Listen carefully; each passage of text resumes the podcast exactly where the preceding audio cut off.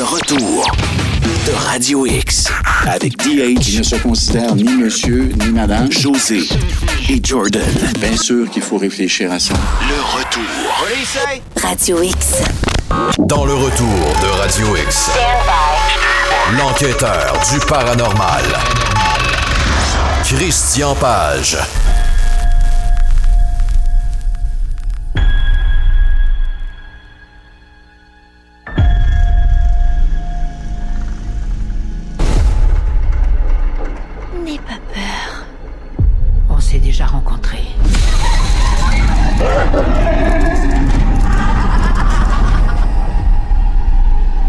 Tu cherches Reagan. Est-ce que tu cherches Reagan?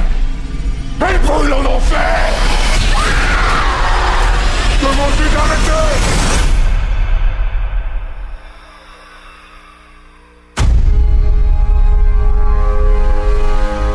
Qu'est-ce que le mal selon vous? Je vais vous donner ma vision des choses. On vient au monde rempli d'espoir et de rêves, bien décidé à être heureux. Papa Il y a un problème avec ma fille. Il y a un problème avec la mienne aussi. Le diable, lui, n'a qu'un seul désir, Je sais pas où elles sont allées, mais elles ont rapporté quelque chose avec elles. nous faire perdre la foi, Je crois que vous pouvez nous aider à ramener nos filles. l'éradiquer, en sachant que le diable n'abandonne jamais. Eh boy, que j'irai pas voir ce film-là. Christian Page est avec nous pour nous parler du film culte L'Exorciste. Bonjour, Christian. Bonjour, José.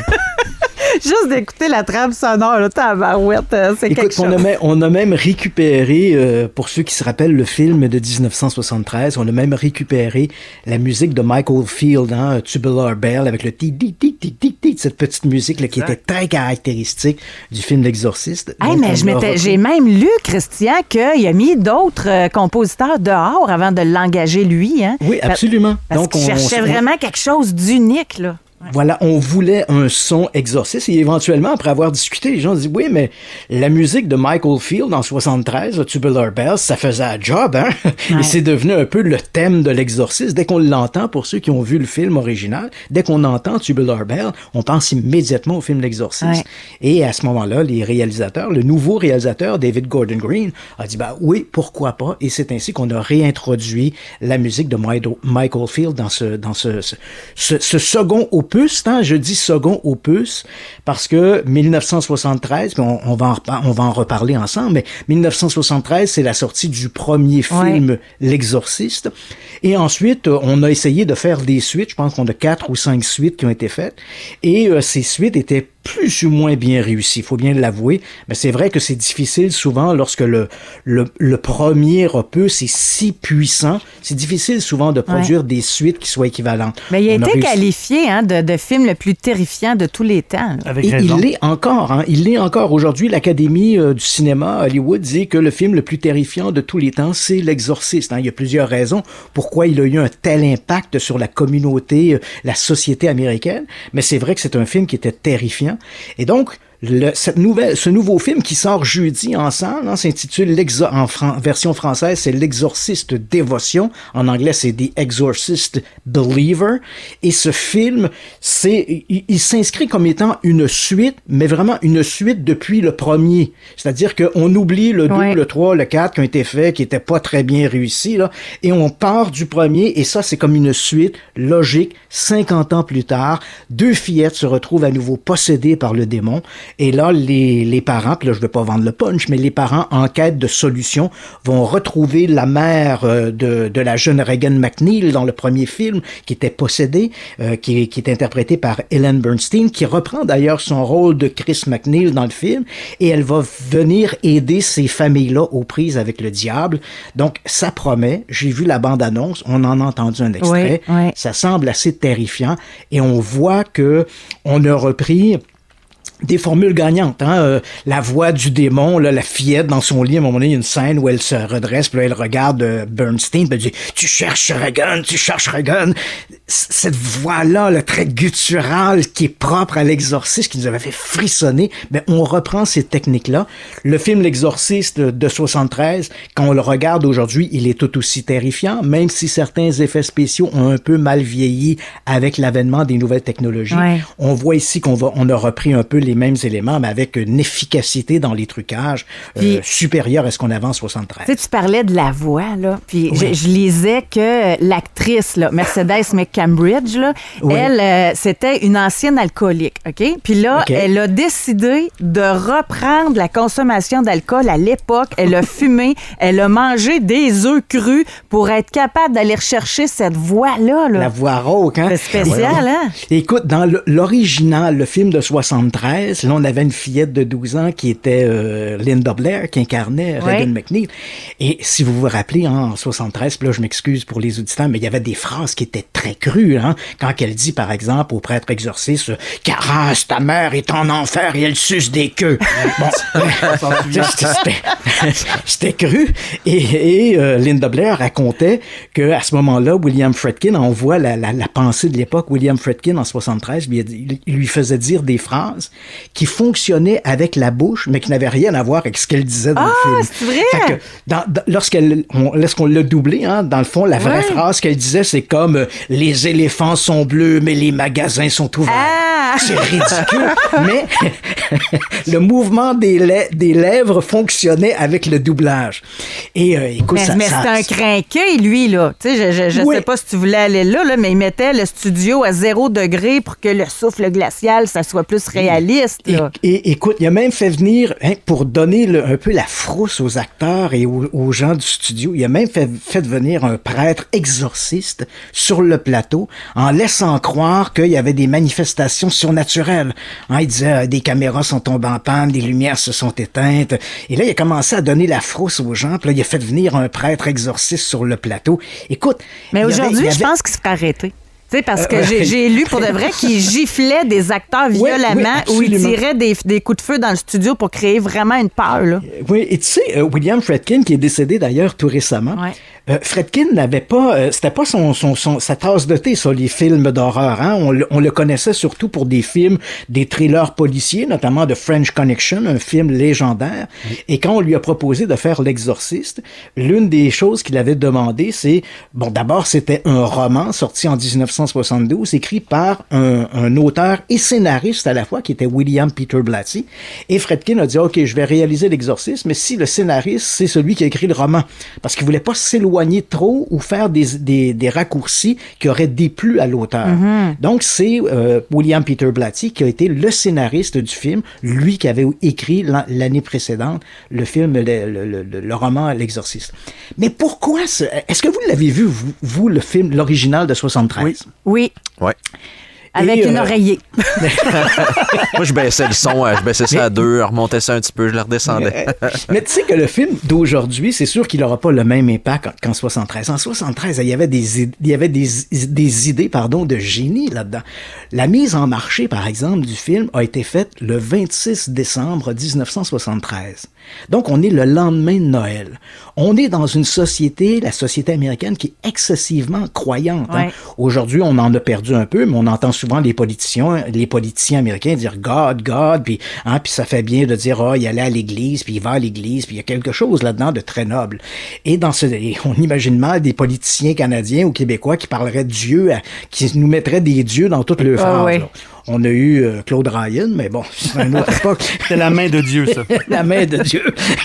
Mais bon, à l'époque, la société américaine, en 90% des Américains se disaient croyants.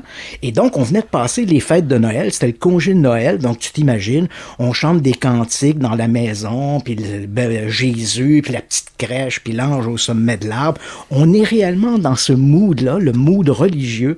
Et au lendemain du jour de Noël, à l'ouverture des cinémas après le congé, Qu'est-ce qu'on a? L'exorciste avec un diable comme on l'a jamais vu avant au cinéma, mais qui, est ré- qui est représentatif du diable qu'on nous propose à l'église en, en Ouais. chair. Quand le curé nous parle du diable, c'est celui-là qu'on voit, là. celui qui parle avec sa voix gutturale. Hein? C'est- et- et on rejoint les gens à travers ça. C'est une peur viscérale que les gens avaient. Écoute, en 73, quand le film est sorti, les gens perdaient conscience dans les salles Eh de cinéma. boy! Mais par la suite, Christian, je me permets, il y, a, il y a eu une espèce de vague d'exorcisme comme ça partout en Amérique du Nord. Il y avait des gens qui prétendaient être, euh, Être possédés, possédés. puis il y avait des gens qui disaient. Moi, je vais vous régler ça. Puis il y a eu une vague hein, suite à Oui. ces films-là. Tu as tout à fait raison. Et à chaque fois où on a sorti au cours des dernières années des films, hein, parce que c'est devenu un peu populaire, les fameux films de possession diabolique, hein, et à chaque fois, on voit une recrudescence de gens qui vont se tourner vers l'Église pour demander euh, des rituels d'exorcisme. Ce qui est intéressant aussi dans le film de 73, c'est que le film, il est sorti de façon générale, il était, l'âge nécessaire pour voir le film était 16 ans.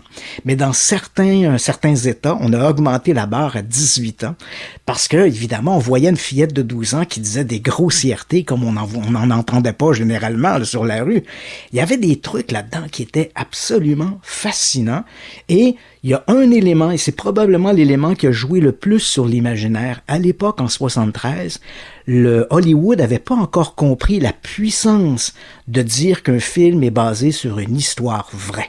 Donc, on n'avait pas cette puissance-là. Il va, il va falloir attendre la fin des années 70 pour que nous, on utilise euh, dans Amityville et d'autres films du genre, c'est d'après une histoire vraie. Mais en 73, on n'avait pas cette vision-là.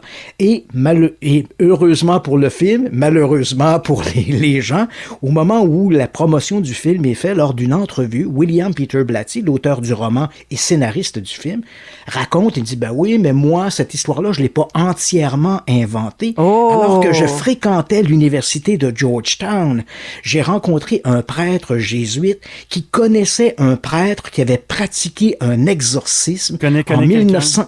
Oui, en 1949, ça avait commencé en banlieue de Washington, ça s'était terminé à Saint-Louis au Missouri. C'était un jeune garçon dans ce cas-là. On va découvrir par la suite qu'il s'agissait d'un jeune qui s'appelait William Unkeller, qui avait 14 ans à l'époque. Mais cette histoire-là, à partir du moment où Blatty dit ça, c'est basé sur une histoire vraie, les gens vont au cinéma en se disant c'est déjà arrivé. Ouais, c'est ça. Ouais. Tu sais, Et, et ça ajoute à cet élément-là. C'est sûr qu'aujourd'hui, le monde a changé. On a moins peur du diable aujourd'hui Mais qu'en 73. à l'époque aussi, on disait que le film était maudit parce qu'il est arrivé plein de malédictions. là. Il y a mais- plein de membres de l'équipe, neuf personnes qui, qui sont décédées au cours de l'aventure. Fait oui, que- absolument. Et encore là, c'était, c'était, ça ajoutait Oui. à ce que, à ce que euh, William Fredkin disait. Hein. Lui, Fredkin disait, oh, il y a, il y a une partie du décor qui est brûlée, il y a une caméra Oui. qui est tombée en rade. Et là, tout d'un coup, des gens se mettent à mourir sur le plateau. Alors, il va faire venir un prêtre exorciste. Tout ça va, va contribuer à la promotion de ce film qui reste encore aujourd'hui dans l'histoire du cinéma. C'est vraiment un film hors norme. Et quand on a commencé à parler de ce film de 2023, donc celui qui sort ce jeudi au cinéma, beaucoup de gens, au début, on nous avait dit, on va, on va refaire l'exorciste. Et c'était aussi l'idée du départ. hein. On refaisait l'exorciste version 2023.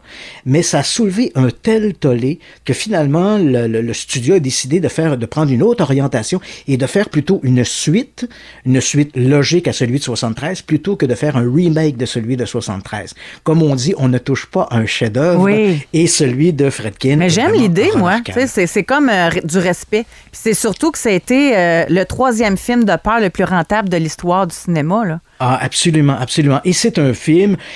Là où il est remarquable, hein, parce que, évidemment, c'est un film de 73 avec un développement lent, comme on en voit moins dans des films d'aujourd'hui.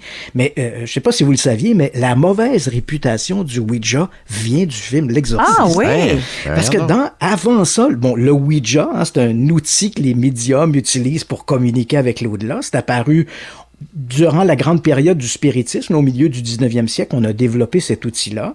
Et puis, à la fin du 19e siècle, on est aux alentours de 1890, la compagnie Parker Brothers va en faire une version jeu, si on peut dire, là, et vont le commercialiser. Donc, à partir de là, le Ouija, jusque dans les années 60, 70, début 70, il n'a pas de mauvaise réputation, le Ouija. C'est un jeu qu'on utilise, puis on communique avec les esprits. Évidemment, il y a toujours des gens qui ont peur de l'inconnu, puis il faut faire attention. Mais il n'y a pas encore cette, mauvaise réputation n'est pas encore ancrée dans la culture populaire. Mais en 73, rappelez-vous, la jeune Reagan McNeil devient possédée par le diable parce qu'elle a joué au Ouija. Hein, elle l'appelle dans le film le capitaine c'est tout. Et là, elle dit à sa mère, ah oui, je parle avec le capitaine c'est tout. Puis elle lui fait une démonstration avec le Ouija. Et à un moment donné, la planchette vole dans le mur. Donc, les gens à partir de là se disent, ah, c'est une porte d'entrée pour le démon. Et aujourd'hui, dès qu'on parle du Ouija, évidemment, les gens euh, froncent les sourcils en disant, ah non, jamais on va rentrer un Mm. jeu Ouija chez moi. Ça, c'est de ma génération. Plus Jordan, je pense pas. T'as-tu déjà joué à ça, Ouija? Moi, j'ai joué ou, euh? deux fois, puis c'est pas passé grand-chose, mais moi, je me souviens de ma mère qui m'avait raconté qu'elle avait vécu une expérience euh, particulière, mais c'était beaucoup dans ces années. là, Moi, j'ai essayé d'avoir 80 les billets de l'auto de 49, puis euh, ça n'a pas marché. Mais, mais on voit encore, c'est ça, l'impact qu'il a eu sur la culture populaire. Ouais. Et, et je pense que c'est euh, les, le réalisateur, les studios ont fait un bon choix en essayant, euh, comme tu l'as si bien mentionné, José, d'aller plutôt vers une suite plutôt que de refaire le film tel que. Parce que malheureusement, là, on a plein de films comme ça qu'on a refait. C'était pas toujours des, c'était pas toujours bien euh, bien mené. Hein. On pense par exemple, on on a refait euh, euh, des, des chefs-d'œuvre comme celui d'Hitchcock, hein, qui était Psycho. On a refait le film pra- pratiquement scène par scène. C'était pas bien réussi. Hein. On n'avait pas, on dirait que l'idée dans le cas de, de Psycho, c'est- c'est assez amusant parce qu'on a voulu le faire en couleur. hein. On s'est dit on va le faire en couleur parce qu'il y a toute une jeune génération qui veulent pas voir un film en noir et blanc, donc on va le refaire en couleur. Et dans le cas de Psycho, on avait refait le film pratiquement scène par scène. Mais on a oublié que lorsque Alfred Hitchcock le fait en 1960, il, la pellicule couleur existait. C'est un choix qu'il avait fait, un choix artistique de le Ouais. faire en noir et blanc. Mm.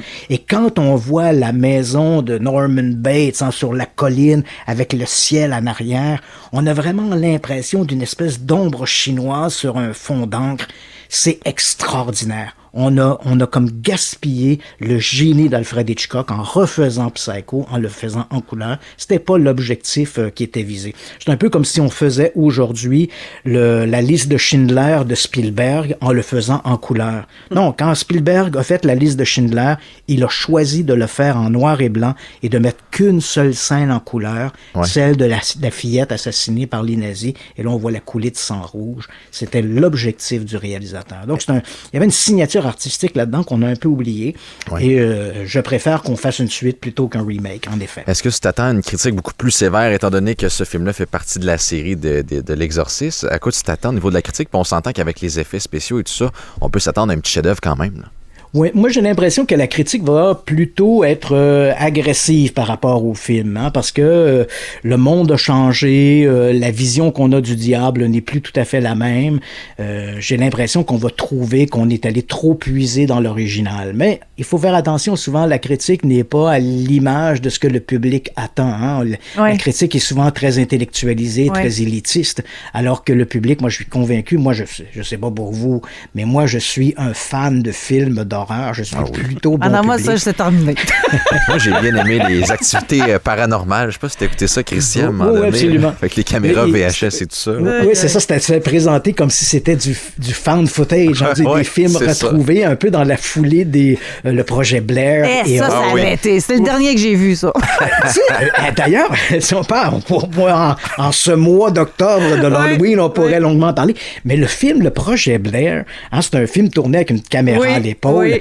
Mais saviez-vous que c'est le film le plus rentable de l'histoire du cinéma? Il y a des coûts Ah, de production ouais. qui étaient très bas aussi. là.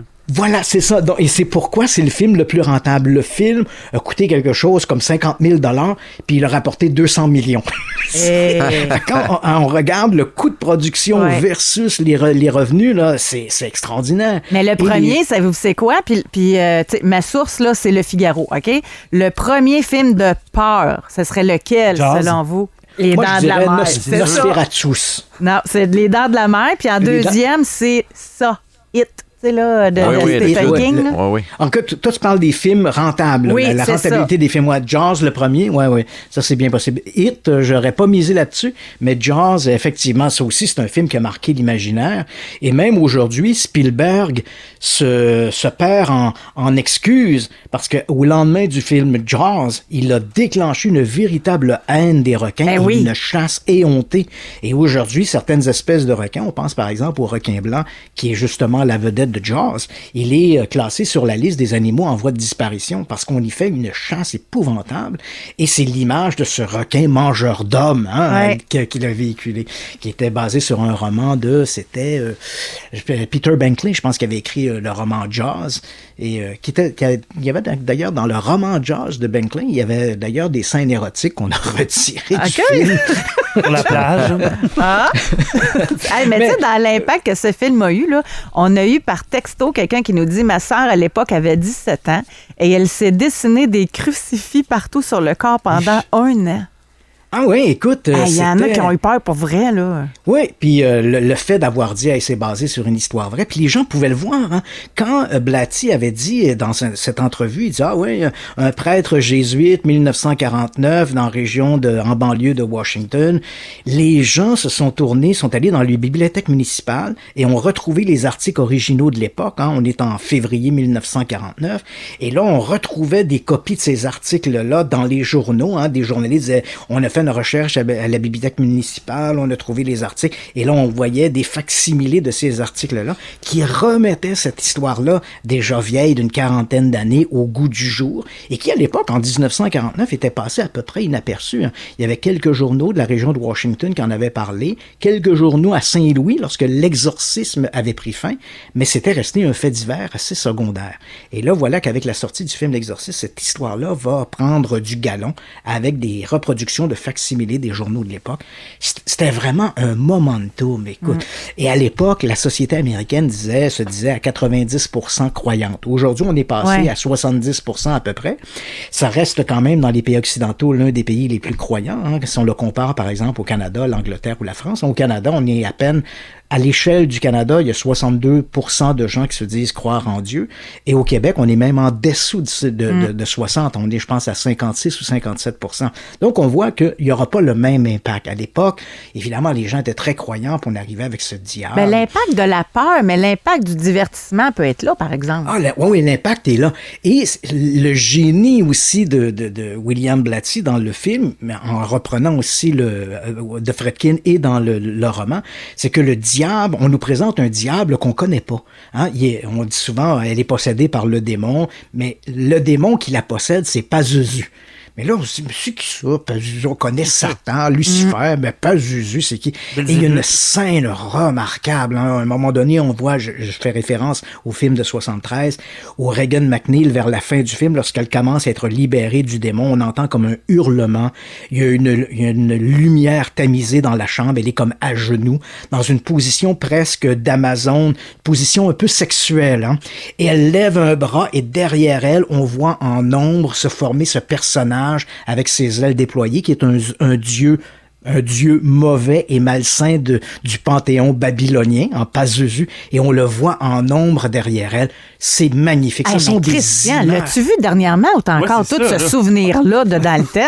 Ah, je- je dois- Tu dois avoir le coffret en VHS quelque Ah, ouais. co- J'ai le coffret en VHS, version de luxe. Euh. Écoute, c'est- c'est un film que j'ai revu des dizaines de fois. J'ai décortiqué les scènes. Écoute, c'est un film et je pourrais vous en parler longuement. Fait que tu vas être au cinéma en fin de semaine, je Ah, comprends c'est sûr, c'est sûr. C'est un film. L'original m'avait, à l'époque, j'avais même, on m'avait laissé entrer au cinéma. J'avais même pas 16 ans. On m'avait laissé entrer au cinéma et j'avais vu le film et j'en étais resté marqué par, euh, par ce film-là. Des images magnifiques. Mais cette image, entre autres, là, où- que je viens de vous détailler, là, cette image-là a joué sur mon, mon imaginaire. Je dirais que dans le cinéma, il y a deux scènes qui m'ont marqué. Celle-là et dans un film de fantôme qui s'appelle The Changeling. En français, c'est L'enfant du diable. Il y a euh, une image où le, le comédien principal, George C. Scott, revoit une vision du passé et on voit un enfant qui est noyé dans une baignoire. La scène, elle est particulièrement crue et particulièrement difficile. Et ce sont deux scènes qui m'ont bouleversé, là, mais vraiment dans, qui m'ont resté, qui ont resté marqués dans mon imaginaire. Ouais. Hey, Christian, ça fut un plaisir. Ben oui. La semaine Ah, ben, prochaine, on Et se reparle J'ai parlé, j'ai parlé, mais je suis tellement passionné de ce Ben, sujet-là. c'est ça qui est le fun. Puis, euh, et je vais avoir tes commentaires lundi, là, si t'as aimé le film ou pas aussi. On, a un autre sujet. D'ailleurs, il y a des demandes spéciales là, pour des sujets avec toi que je vais te communiquer en privé. Donc, Parfait, euh, excellent. Alors, bon cinéma, tout le monde. yes, merci Et n'ayez pas peur du diable. Le retour de Radio X. Radio X.